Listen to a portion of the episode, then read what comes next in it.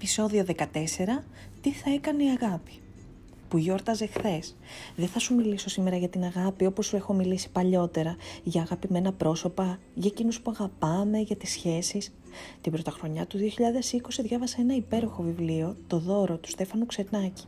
Εκεί μέσα λοιπόν βρήκα κάποιες ιστορίες που μου άρεσαν πολύ και μου έχουν μείνει ακόμα, όπως ο τύπος που μαζεύει και ανακυκλώνει χαρτόκουτες στους δρόμους της Αθήνας και το κάνει με πολύ σεβασμό, σαν να κάνει την πιο σπουδαία εργασία στον κόσμο, ή το ότι μπορεί να προσφέρει σε ένα χαμόγελο το οποίο θα προσφέρει σε ένα συνάνθρωπο εκεί που δεν το περιμένει. Αυτό το έχω υιοθετήσει από τότε. Προσφέρω όποτε είναι ασφαλές και μπορώ την προτεραιότητα στους συνοδηγούς που συναντώ στο δρόμο μου, χωρίς να περιμένω το χαμογελό τους. Το κάνω μόνο για να βοηθήσω με τον τρόπο μου τους συνανθρώπους να έχουν μια πιο όμορφη μέρα, κάνοντας κάτι που δεν κοστίζει τίποτα σε μένα. Χθες, καθώς μιλούσα με την αδερφή μου, μου θύμισε την ιστορία από το βιβλίο Κάθε φορά που είσαι σε δίλημα, να ρωτάς τον εαυτό σου τι θα έκανε η αγάπη. Η αλήθεια είναι ότι το είχα ξεχάσει το απόσπασμα αυτό ήμουν σε σκέψη για ένα θέμα που με απασχολούσε, είχα χάσει λίγο την πηξίδα μου και έτυχε να κάνω αυτή τη συζήτηση με την αδερφή μου και μου έκανε αυτή την ερώτηση. Η κατάλληλη ερώτηση, την κατάλληλη στιγμή από έναν άνθρωπο που εμπιστευόμαστε είναι κάποιες φορές αυτό που ξεκαθαρίζει το τοπίο. Τι θα έκανε η αγάπη; Αυτό θέλω να είναι ο οδηγός στη ζωή μου. Η προσφορά στο συνάνθρωπο είναι μία από τις ανάγκες συναισθηματικής ασφάλειας, το μοίρασμα, ο εθελοντισμός, η ανιδιοτελής αγάπη προς τους ανθρώπους γύρω μας. Όχι μόνο προς τα παιδιά μας, τον άνθρωπό μας, τους γονείς και τους φίλους μας, αλλά προς όλους τους ανθρώπους γύρω μας.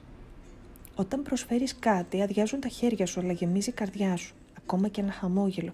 Ακόμα και τη σειρά στο ταμείο του σούπερ μάρκετ. Είναι τόσο μικρό, αλλά για έναν άνθρωπο που βιάζεται, ίσως είναι ο λόγος να χαμογελάσει και να του φτιάξει τη μέρα. Χθες λοιπόν θυμήθηκα μια άγνωστη γυναίκα που συναντήσαμε σε ένα ταξίδι μας και με μια μικρή πράξη που έκανε τη μνημονεύουμε ακόμα και εγώ προσωπικά συγκινούμε πολύ κάθε φορά που τη θυμάμαι. Ήταν Νοέμβριος του 2019, είμαστε στο Τελαβίβ και ετοιμαζόμαστε να επιστρέψουμε πίσω. Έχουμε αγοράσει εισιτήρια για το λεωφορείο που θα μας πάει στο αεροδρόμιο. Έχουμε πάει στη στάση τρεις ώρες νωρίτερα έχουμε χαλάσει τα τελευταία νομίσματα της χώρας για τα εισιτήρια προς το αεροδρόμιο και έχουμε μόνο ευρώ και κάρτες. Το ταξί, το λεωφορείο μάλλον αργεί. Περιμένουμε ώρες στη στάση και τότε ξεκινάμε να αρχίζουμε το πλάν δεύτερο για το ταξί. Τα ταξί όμως δεν μας πηγαίνουν στο αεροδρόμιο επειδή δεν είχαμε νομίσματα. Τότε βρήκαμε άλλη λύση, ένα άλλο λεωφορείο που είχε στάσει εκεί λίγο πιο πέρα. Όμως και εκείνο ήθελε διαφορετικά εισιτήρια. Η ώρα έχει ξεφύγει επικίνδυνα και πιστεύουμε ότι θα χάσουμε το αεροπλάνο. Ο άντρας μου μπαίνει σε ένα σούπερ μάρκετ να αγοράσει νέα εισιτήρια, αλλά δεν μπορούσε να αγοράσει με κάρτα τελικά. Εκεί είναι που απογοητεύεται. Δίνει τα ευρώ που έχει πάνω του, αλλά ο ταμείας δεν μπορεί να βοηθήσει. Εξηγεί ότι θα χάσουμε το αεροπλάνο και ότι έχουμε μόνο χρήματα σε ευρώ και κάρτα. Ο ταμείας είναι ανένδοτος.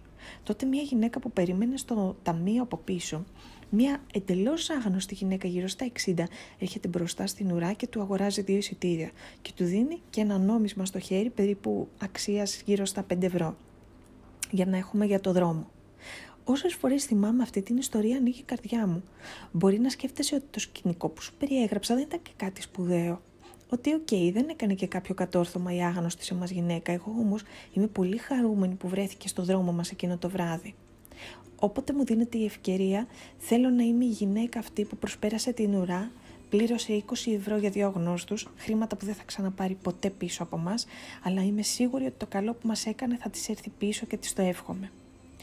Αυτό θα έκανε η αγάπη σε αυτή την περίπτωση.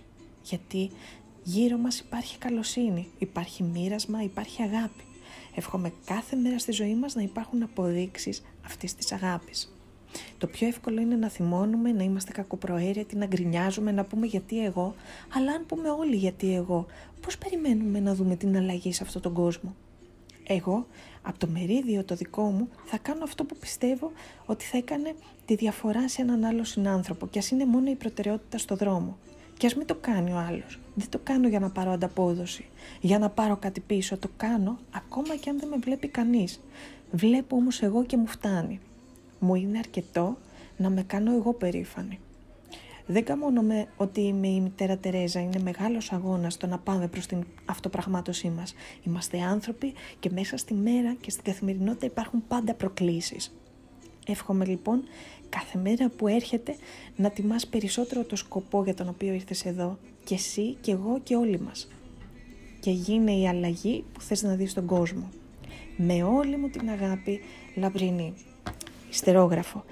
Αν το σημερινό πιστεύεις ότι μπορεί να βοηθήσει κάποιον άνθρωπο που αγαπάς, θα χαρώ πολύ να το, το κοινοποιήσεις.